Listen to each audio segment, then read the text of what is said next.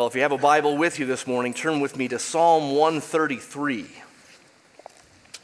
Psalm 133. We're in a series in the Psalms of Ascents, a package of 15 Psalms within the 150 Psalms. We've been working our way through Psalm 120 to 134 for a while now, and today we're nearing the end as we come to the second from the last. Psalm 133. It's a short one. It's a song about the beauty and the basis of unity among God's people. Its opening line might be familiar to you, even if you haven't really read the Bible much. How good and pleasant it is when brothers dwell together in unity. That's something that I think much of the world can even agree with. Unity is a good thing. Unity, along with community and love and, and peace, these are things that are almost universally appreciated. The examples are endless. We know the importance of unity in sports. It's called teamwork, they say. Pro athletes often speak of the special camaraderie that takes place on a team when you're sharing blood, sweat, and tears. Former athletes often speak of what they miss most when they were playing, and it's the locker room, it's the brotherhood. And yet, we have all seen sideline spats and dugout fits among teammates, against teammates, that are the embodiment of disunity. Unity is universally appreciated, but it is hard to achieve, or at least hard to sustain. Fans of a certain sports team can enjoy a certain kind of unity. If you've ever been to a live professional sporting event or even a collegiate one, maybe you've been to the pit to watch the Lobos play and you maybe are a passionate fan and you're seated around other passionate fans. And so you know that one amazing, timely play can make total strangers do things they would never do. Make eye contact, touch hands, or even jump up and down together. Identification with a team and living out the drama of the team's successes and failures is a it's a unifying thing. Cubs fans know that well this week. They're on cloud nine after winning the World Series in game seven on Wednesday. Right now, it is sweet to be a Cubs fan. There's no one to blame. There's no bad trade to, to talk about. There's no unforced error that ended the season early again. You want to see real unity? Look at Cubs fans, at least right now. You better hurry up and look quickly because it, won't always be like that. It won't last forever, and it wasn't always the case.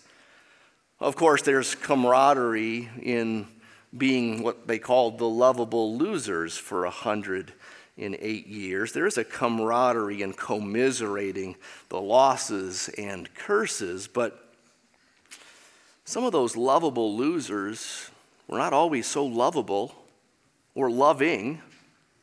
Just ask Steve Bartman a Cubs fan who in 2003 at a playoff game from the front row, he reached out from the stands for a foul ball, but accidentally interfered with the third baseman who was trying to make the out.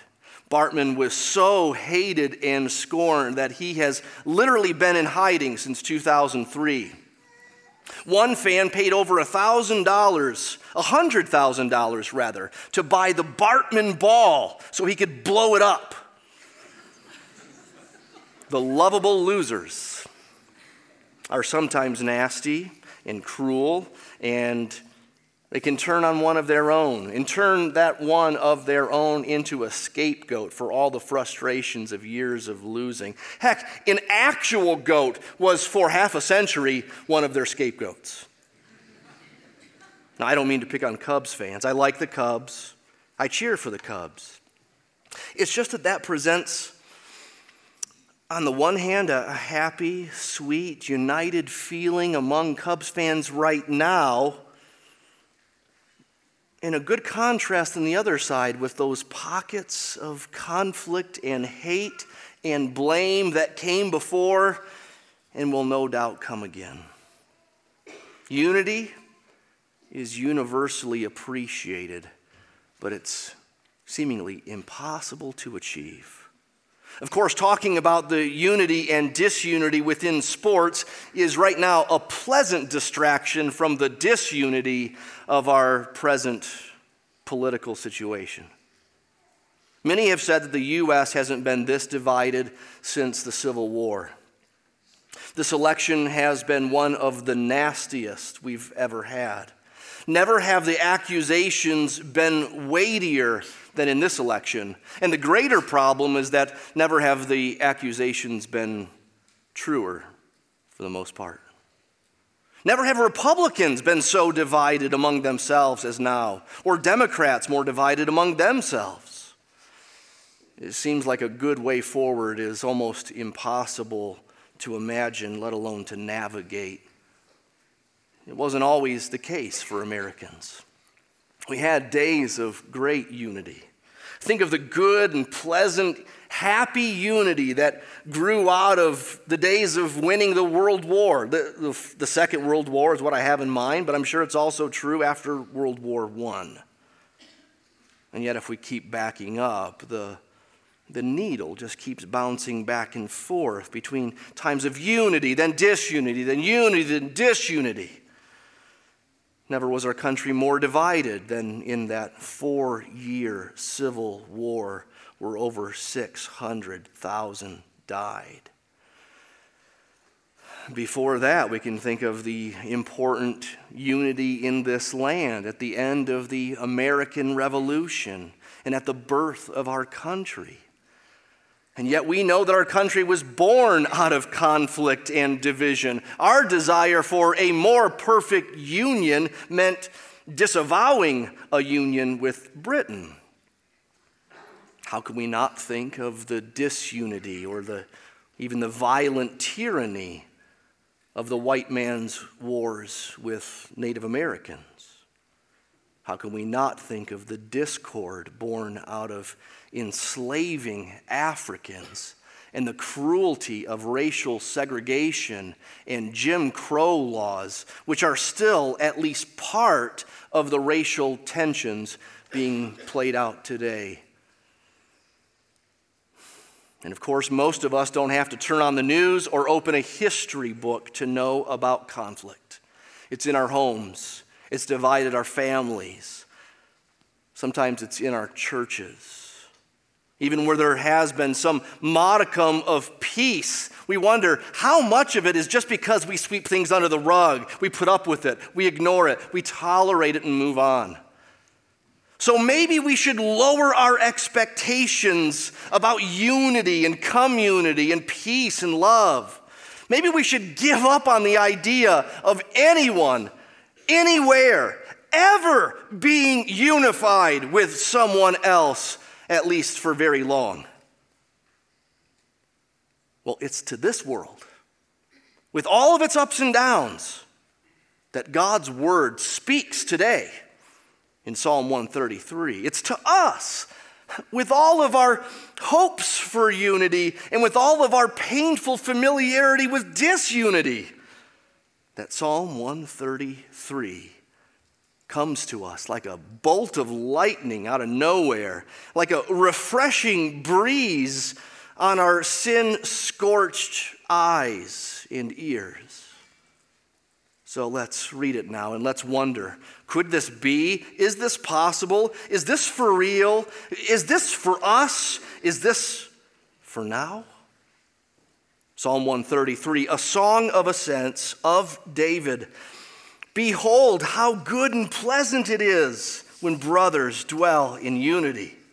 It's like the precious oil on the head, running down on the beard, on the beard of Aaron, running down on the collar of his robes. It's like the dew of Hermon, which falls on the mountains of Zion. For there the Lord has commanded the blessing, life forevermore. There are three parts to this short psalm. There's a statement in verse 1. There are two illustrations there in the middle. And then there's a reason at the end. So, first, in verse 1, we could call it in praise of unity. In praise of unity. It's a statement of celebration about unity. Behold, how good and pleasant it is when brothers dwell in unity. Now, keep in mind the author here, this author, King David. We remember that he was not a man of Pollyanna optimism. He, he was not at all a guy who just luckily happened to have an unusually easy and peaceable life, and that's why he could talk about unity in such lofty terms. No, the man who wrote this great celebration of unity experienced an unusual amount of conflict in his life. He was the subject of a 10 year manhunt headed up by a man who was once like a father figure to him. At no fault of his own, King David became the dividing line for a whole nation, dividing even the king's palace. Those who were for David had to go about it secretly or join him as a nomad in caves, even after King Saul's death. Not all the Israelites, far from it, united under David as their king.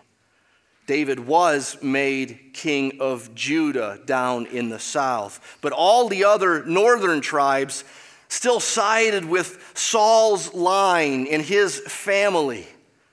For seven long years after Saul's death, David was king of a corner of the kingdom rejected by the rest of his brothers, rejected by the rest of a nation that God said he was making and doing amazing things through. And then 2 Samuel 5. Finally, there, the northern elders come down and they receive David as their king. It's there that they willingly place themselves under his reign. And it's likely at this point that David wrote this psalm. You can hardly think of another time in David's life when he would be so moved by the, the surprise and the refreshment and finally the resolve that came in the brotherly unity of support under his kingship. The psalm, though, doesn't just bear the title of David, it's a psalm of ascents. Remember that psalms of ascents were a collection, a mini hymn book within the Psalms to be sung together when Jews were returning to Jerusalem on pilgrimage for one of these three yearly feasts that God had prescribed for his people. The tribes came to Jerusalem from all different corners of Israel and beyond. The tribes, though all Jewish, though all from Father Abraham, were diverse. Some tribes were farmers, some tribes were ranchers, some were coastal fishermen. They had different accents among them. They dressed differently. There were the rural folk and then the city folk. But they were all God's people. And three times a year, they were all crammed together in Jerusalem for the same purpose for God's worship, for remembrance of what God had done, and for sacrifice or atonement. Unity would be a challenge for them despite their shared heritage. With all of their diversity, with all of the bustle, with all of the competing space you can imagine unity being a struggle. And yet, where it can be seen, you can imagine King David looking down from his palace window upon a city filled with outsiders, diverse in their language, in their clothes, in their styles, in their backgrounds and locations. And you can imagine David smiling and saying, Oh, behold, how good and pleasant it is when brothers dwell together in unity. Because indeed, these are brothers from Abraham, Isaac, and Jacob. And they've come to Jerusalem because God said to. They've come to Jerusalem because they're God's people. They've come to Jerusalem for remembrance of what God had done. And they are united in these things, if nothing else. It is good and it is pleasant when brothers dwell together in unity. Good and pleasant. It's right and it's sweet. Think about it. Some things are pleasant, but they're not good. They're not right. Some things are good, but they're not pleasant. Cough syrup, when you have a, a cold, that's, that's good, but it's not pleasant. But unity among God's people, it is both good and pleasant. Think of the trek that these people would make to and from Jerusalem, each family making its trek, likely with other families or extended family. We all know what trips are like road trips. Imagine road trips with extended family. You know what I'm getting at. Think of the need to sing this song on your way there as a reminder as a correction at times. Hey, it is good and pleasant when brothers dwell together in unity. Hey, you two brothers, get that. It is good and pleasant when brothers dwell together in unity.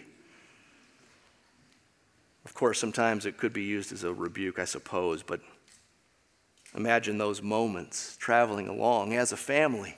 You got your problems, but you're going to your God.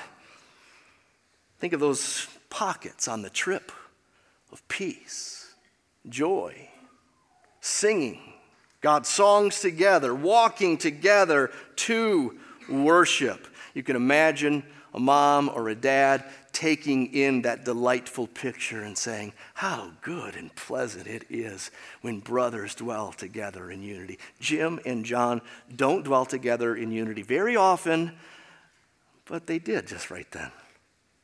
Oh, that's beautiful. David tells us to behold it, to behold the beauty of such unity. Check it out. Take a good look at this. Take this in. What a sight it is when we're one. Oh, I know that true unity is rare, it's hard. We might still need to figure out how to how to get such unity, but David first wants us just to behold unity. He wants us to ponder the rightness and the beauty of it. Like those pilgrims of old, we Christians are the people of God. On our way to God, we're traveling to Him. We are inheritors of the promises, called to worship God above all else. We're on our way to God, and we're almost there.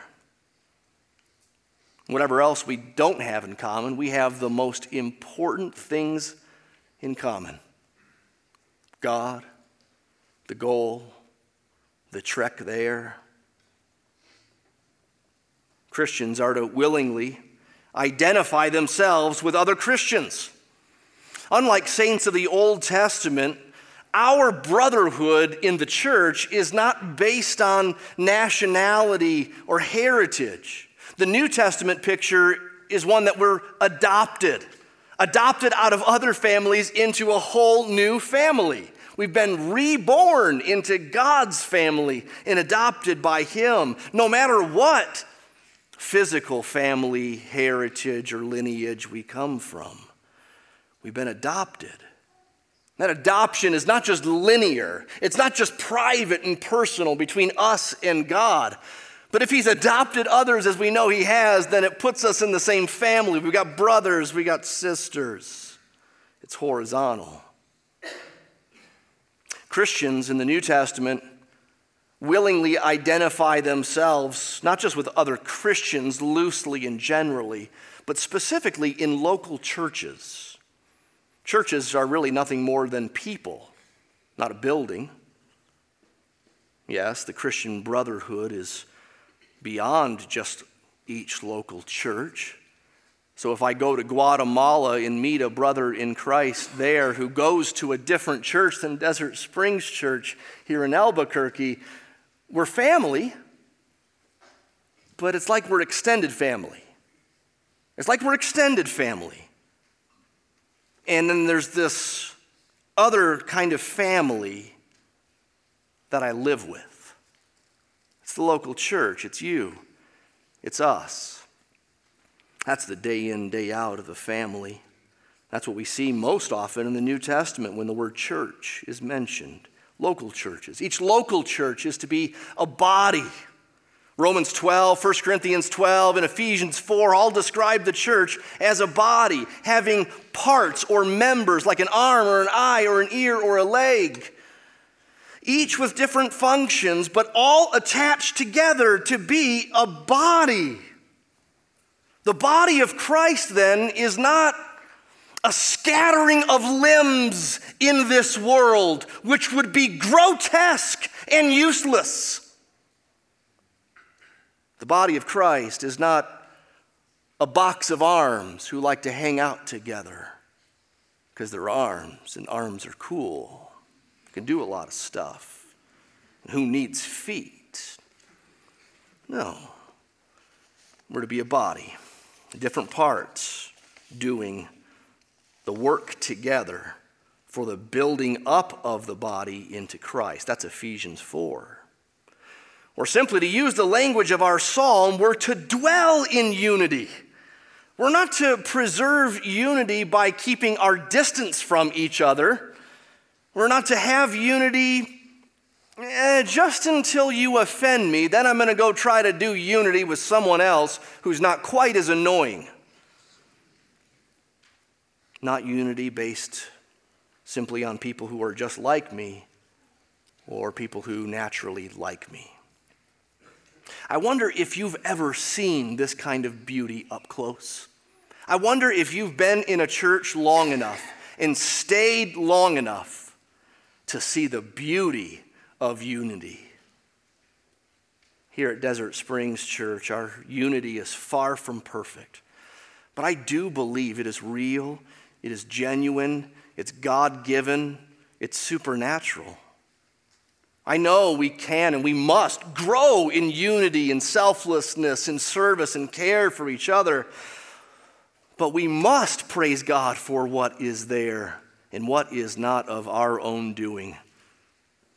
We must praise God for what we've seen when saints care for each other, when people hang out with each other, not because they normally would, but because they share God in the gospel, and that's enough. We need to behold it. DSC, behold it with me. Behold the unity that God has given us. I do not preach Psalm 133 this morning with a great deal of tension, wishing we could somehow ever exclaim, Behold how good and beautiful unity is. No, thankfully, we can exclaim it this morning. And yet, when unity is hard and when unity feels threatened, we need to remind ourselves. We need to sing, Behold, how good and pleasant it is when brothers dwell together in unity. Now, secondly, our psalm moves on to two pictures of unity. First, there's praise for unity, then two pictures of unity. If you notice in your Bible there, verse 2 and verse 3 both begin with the phrase, it is like. Unity is like, illustration, picture, metaphor, or I guess similes are what follow. Verse 2, it's like the precious oil on the head running down on the beard and the beard of Aaron, the high priest, running down to the collar or edges even of his robe. It's like verse 3, the dew of Hermon, the tallest mountain in Israel, that dew which falls on the mountains of Zion. Something these two pictures have in common is that they are top down. Notice the oil is running down, running down. The dew on top of tall Mount Hermon is falling down on lower Mount Zion. It's top down. I think that indicates that unity comes from God. We can cultivate it, we can protect it, we can maintain it, we also can mess it up, but we can't create it. Unity comes from God. And when unity comes from God, these two pictures tell us, then, then it's, it's effusive, it's pervasive, it's not partial. It's all of Hermon and all of Aaron. When unity comes from God, it's beautiful, it's aromatic, it's refreshing. That's what the two pictures have in common, but they also have their own distinctiveness too. So, this oil on Aaron in verse 2. It's not like that illustration could be changed to just anything, anything that gets covered. This is Aaron, the high priest. It's not like he could have said, it's like chocolate milk being poured over Bob's head, running down all over his clothes. It, that would, I, suppose, communicate top down and coveredness and all that. But Aaron here is the high priest, and the oil poured on his head refers to his anointing as the priest. This happened back in Exodus, once in chapter 29 or 30 or so. And then again in chapter 40, let me read from that second time Aaron was anointed, only because it's more descriptive. Here, God told Moses in Exodus 40 Then you shall bring Aaron and his sons to the entrance of the tent of meeting, and shall wash them with water, and put on Aaron the holy garments. And you shall anoint him and consecrate him, that he may serve me as priest. You shall bring his sons also, and put coats on them, and anoint them as you anointed their father, that they may serve me as priests. And their anointing shall admit them to a perpetual priesthood throughout their generations. This Moses did according to all that the Lord commanded him. A priesthood. The priest was the one who made sacrifices for the sins of the people. It was the high priest who brought atonement, covering for sins. It was the high priest who made intercessions in his prayers for the people. It was the high priest who symbolically would put his hand on the head of the goat, as it were, transferring the sins of the people to that goat. And he would send that goat on its way out of the camp and into the wilderness as if the sins had been removed and they bared them no more. Well, what does any of that have to do with unity, you might wonder? Well, this Aaron's anointing in his role as priest, that's the foundation for any unity that God's people have. There's no unity with each other, no matter where they go and what they do, if they don't have unity with God. If they are not reunited to their Maker whom they've sinned against.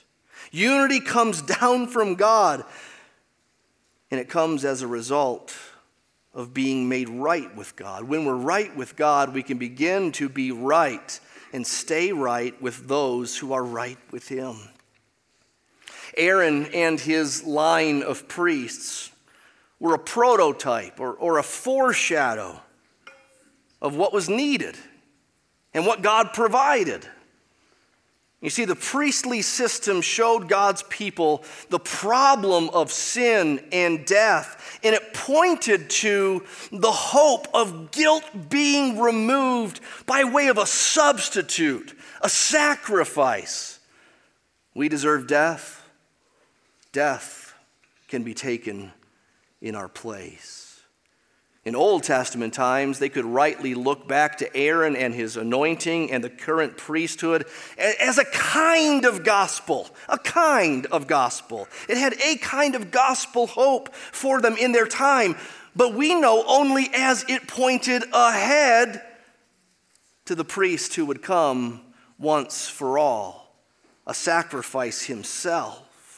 This is what Hebrews emphasizes more than any other New Testament book. Let me read from Hebrews.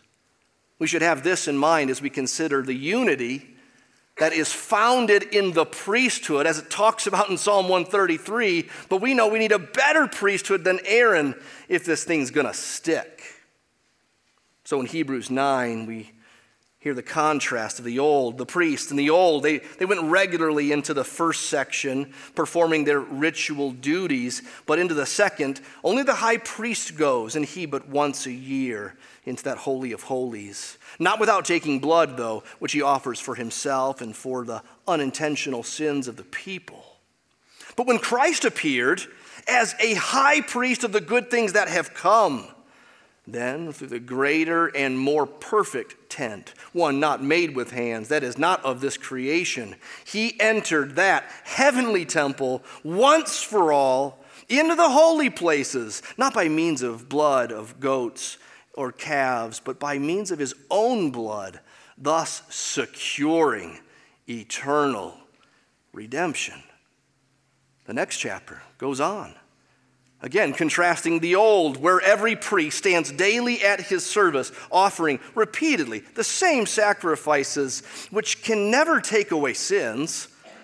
But when Christ had offered for all time a single sacrifice for sins, then he sat down at the right hand of God.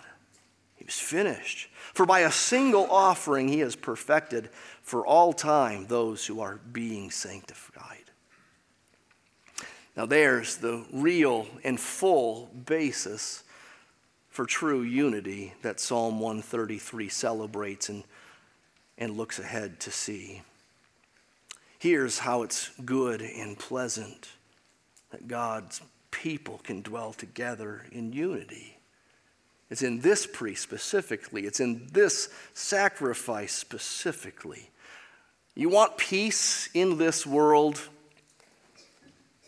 You look to Christ. There's no shortcut, there's no alternative. When he was born, they said, He will be peace. Ephesians 2 says, He Himself is our peace. He's the means of our peace, the embodiment of our peace. He's the essence of our peace. He made peace for all who would ever believe by dying in their place, paying for their sins, and being raised on the third day.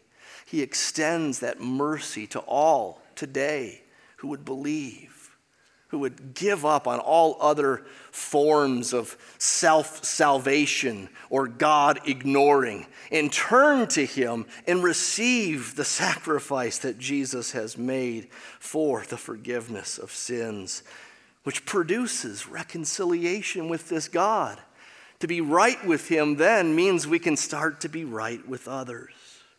Do you see now why unity is something that every human being, yes, does admire? We were made to go together.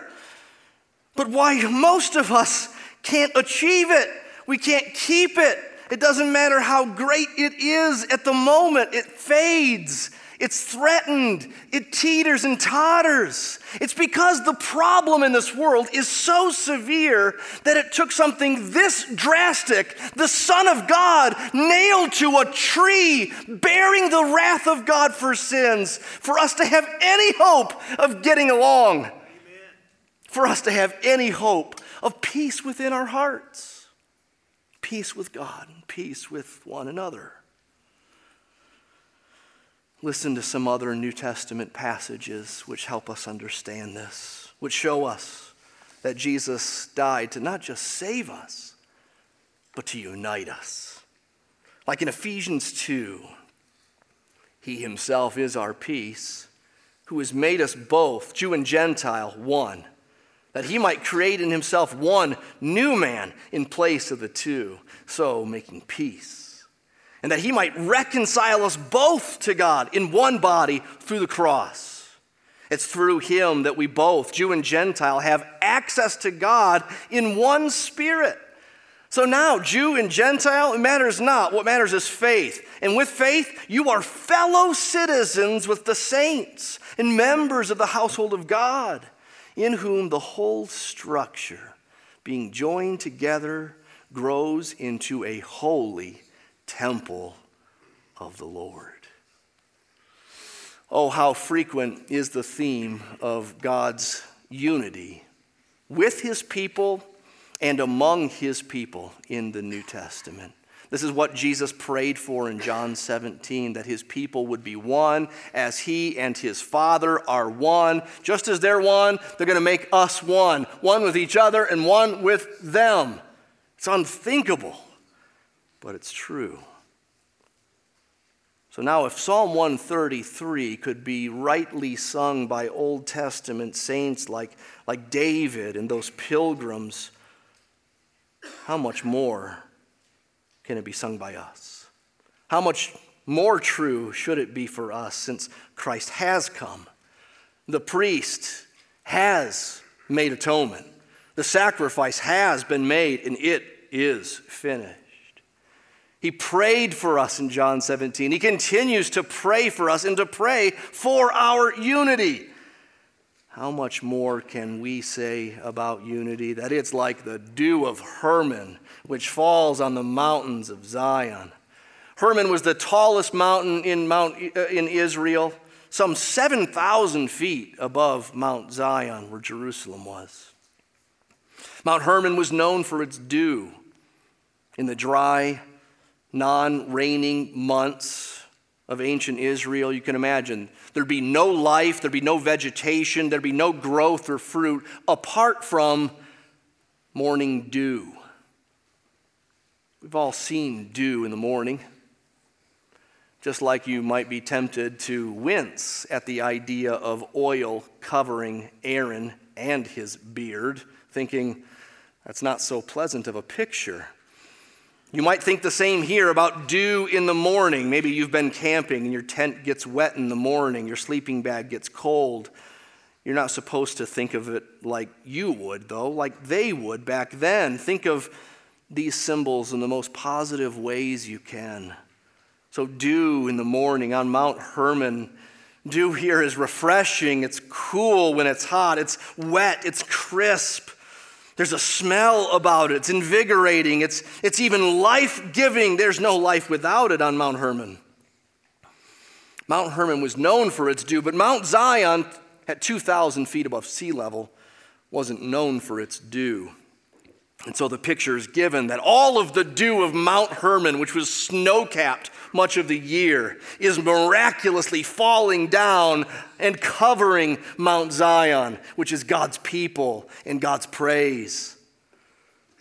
This is what true unity is like. This is what it looks like. This is what it feels like. This is what it smells like to be united. It's refreshing, it's cool, it's crisp, it's invigorating. It is life giving to be united to other redeemed sinners. Contrast all this with what conflict is like. Conflict it's like metal on metal, sparks flying and heat rising. It's like nails on a chalkboard when you can't get along. It's exhausting to be in conflict. It's wearisome. It's loud. It's obnoxious. It is chaotic. And this is much of the world around us. At times, even Christians can forget that they have been bought the privilege of peace. And they go back to their old ways and they get used to the world around them with all of its criticisms and hate and conflict and chaos. I wonder have you gotten used to conflict and complaint and criticisms such that that's the air you breathe? And when you turn on the news or when you see certain shows, it feels like home to you. Christian, it must not. We've been bought so much more. And so, thirdly, our psalm in the last sentence gives us the promise of unity. It told us to praise unity, gave us two pictures of unity, and then last, there's the promise of unity in the second half of verse 3. For there, the Lord has commanded the blessing, life forevermore. For there, where is there? Zion? It might be, that's what came right before the mountains of Zion. But there may not be talking about a place, but a thing, a reality. It might be what the psalm was about from the beginning to the end. There might be unity. There might be when brothers dwell together in unity. There, the Lord has commanded the blessing, life forevermore. God has commanded, He's, he's promised, He's decreed to save, to unite, and to give eternal life. Life evermore. This is His plan. He will do it. He's commanded it to be so, which means obligation for us to pursue it, but it also means surety, a promise that He will give it it is starting to be realized among pockets of Christians all over this world. This is one of them.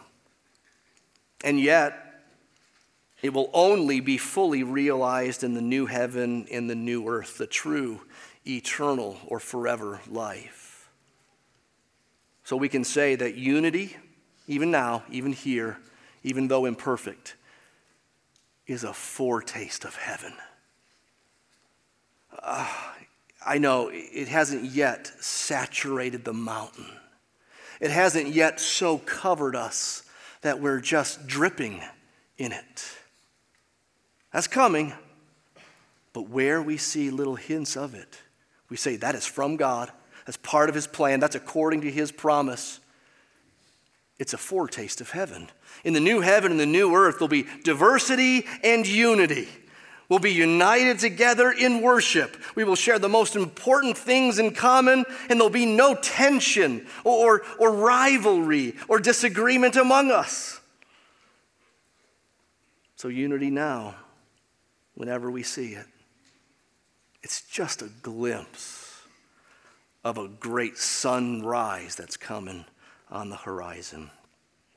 Unity is also an indication of our heavenly destination. You want to know if you're a Christian, not just in word, but in truth and reality? Can you get along with other Christians? Do you keep proving that? Or keep proving otherwise?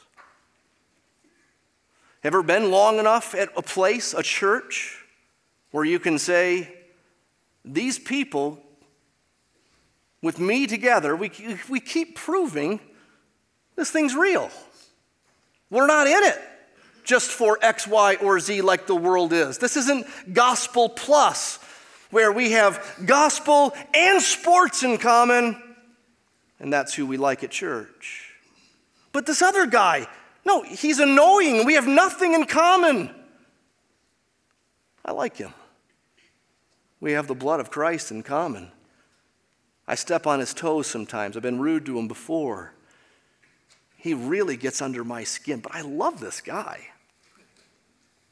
Because Jesus bought him with his blood. He's been adopted into the family just like me. He got in the same way I got in, not because we deserved it or because we were likable, because he redeemed us. We must know where true unity is found and we must note where it is not found. According to the Bible, true unity is never going to be achieved through sports, through a political party, through a candidate, or by a wall. Unity is not kept even by a nation or a flag. Nations and flags have come and gone. Only Christ will live on. We should celebrate unity when it's found, even when it's imperfect. Let us be relatively optimistic about what's there rather than pessimistic. Let's, let's not emphasize the flaws in each other. Let's not emphasize the gaps between fullest possible unity and still genuine supernatural unity. Which means some of us in this room need to lower your expectations about your community group. You think that you can reach heaven with your community group, and you won't. It's not yet.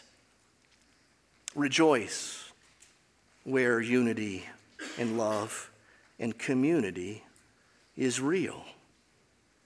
Pursue more. Maybe you need to pursue unity this morning by beginning to consider joining a local church. Our membership class right now is going on in Wednesday evenings. We're sort of in the middle of it thus far, but, but come February, we'll do another membership class again, and I'd encourage you. Get in a church, if not this one, another gospel preaching church where other brothers and sisters can say, I know that guy's saved. I walk with him, I talk with him, we rub together. Sometimes there's conflict, but there's peace join a church. Maybe consider getting in one of our community groups if you're not in one of them. It's hard to, to think that you have unity simply by being in a room of several hundred once a week and knowing maybe one or two. And yet, while we're in this room together, let's sing. One of the ways we pursue unity is by singing together. Sing truth. Week in, week out, keep coming. We pursue unity by pursuing God and His worship. If you can't tell right now, I'm wrapping this up by giving us some practical applications for Psalm 133. How do, how do we pursue unity? Psalm 133 doesn't tell us, but things like singing together and pursuing God together, singing and worshiping Him together is one of the ways we pursue unity. We actually pursue unity not by making an obsession of unity. It is possible to hijack unity because you've made an idol of unity. Unity is not our only goal. God is our goal together, and that makes unity. So we cannot choose unity at the expense of truth. We cannot choose unity at the expense of holiness. Unity is not the trump card that gets us out of so many other parts of the Bible. We can't pursue unity at the expense of the mission. You know, a year and a half ago or so, it would have been, would have been easy for us as a church to say, we're not going to do a church plant. That's hard. People I love, people I get along with most, might go to another church. We want unity. We have unity. We must protect unity. No, no, no, don't go. But there's the mission, right? Unity doesn't trump mission, unity serves mission. So let's remember what's at stake. Jesus said the world will know that we're Christians by our love. Will the world actually see we're different? Will they actually know us to be peacemakers or troublemakers? If they if they had a conflict in their marriage, would they think to go to you? Parents, teach peace to your kids. Require peace among their siblings. Require it. Yes, I said it. Discipline when it doesn't happen. Pray that it would. Preach to them that it could. Model for your kids, parents, in your marriage what it looks like for two redeemed sinners to be unified, to pursue peace, to get along. Let's protect what God's given us. Let's be eager to maintain the unity of the Spirit and the bond of peace. If our brother sins against us, let's go to him. As much as it depends on us, let's be at peace with all. Let us seek peace and pursue it. Let's not divide over music styles or paint colors on the building. Let's not divide over different views of end times. Let's not divide over politics. Let's certainly not divide over different ages, different colors of skin, different levels of income, different tastes and preferences. No, in fact, as we unite, despite these things, we might actually send an, a strong message to the world that this actually is a pocket of heaven. An imperfect, yes, pocket of heaven. but one that is God given, out of this world, unusual. Well, let's pray for God's help. Lord, we have much to pray for. We have much to give thanks to you for. We thank you and praise you for where brothers and sisters in this church dwell together in unity. And yet we boldly, because you've promised to give us more, we pray for more. Give us more. Make us more one, Lord. You have made us one. The blood of Jesus bought us this. So now, Lord, increase it. Make us tender for each other. Help us to be willing to confront. Help us, Lord, to not be easily offended.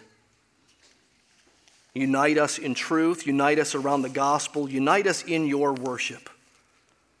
May this be what we have in common most and above all.